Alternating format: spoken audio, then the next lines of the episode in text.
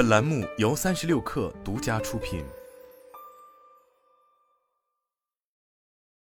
三大交易所出台新规，要求上市公司依规披露 ESG 报告。二月八日，沪深两大交易所发布《上市公司自律监管指引（可持续发展报告）试行征求意见稿》，北交所发布《上市公司持续监管指引（可持续发展报告）试行征求意见稿》。指引是我国首部系统性的上市公司 ESG 信息披露规则，共六章五十八条，涵盖二十个具体议题，明确了上市公司可持续发展信息的披露框架、环境信息、社会信息、公司治理信息的披露规则。根据指引。报告期内持续被纳入上证一百八十、科创五十、深证一百创业板指数的样本公司，以及境内外同时上市的公司，应当最晚在二零二六年四月三十日前首次披露二零二五年度可持续发展报告。此外，北交所上市公司可按照相关规定自愿披露。据二十一世纪经济报道统计，目前共四百五十余家 A 股上市公司被纳入强制披露范围，合计占 A 股市值的百分之五十一。对这些企业而言，ESG 报告不再仅仅是锦上添花。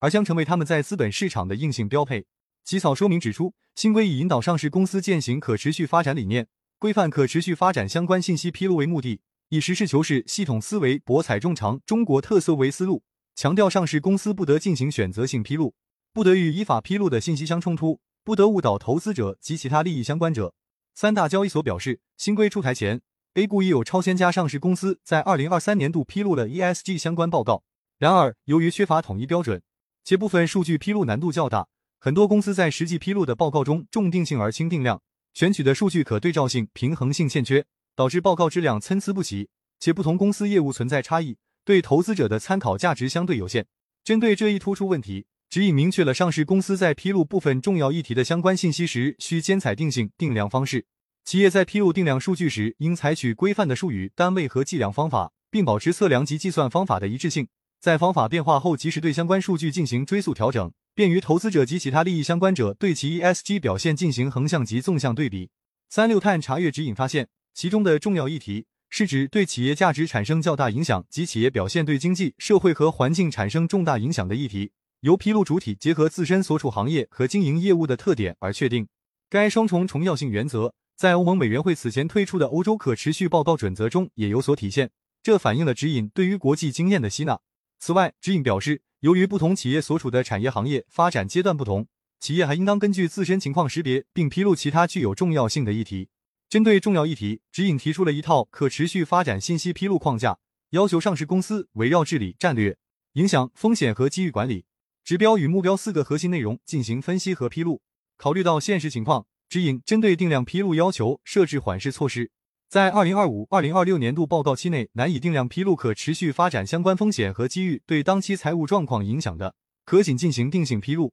具体而言，指引对于 E 环境、S 社会及公司治理三方面都做出了明确规定。环境信息披露要求方面，披露主体应当结合能源使用情况核算，并披露温室气体范围一排放量、范围二排放量；选择性披露温室气体范围三排放量。有条件的，可聘请第三方公司对排放数据进行核查见证。值得注意的是，指引提及了正式重启不久的 CSR 市场，极具中国特色。据指引规定，披露主体应当披露全国温室气体自愿减排项目和核证自愿减排量 CSR 的登记与交易情况，参与其他减排机制的项目和减排量登记与交易情况等内容。涉及使用碳信用额度的，应当披露所使用的碳信用额度的来源与数量。指引特别指出，在披露碳排放、碳减排目标等预测性信息时，不应采取过于乐观或悲观的假设，同时应进行充分的风险提示。社会信息披露要求方面，指引设置了乡村振兴、社会贡献、创新驱动、科技伦理、供应链安全、平等对待中小企业产品及服务安全与质量、数据安全与客户隐私保护、员工等重要议题。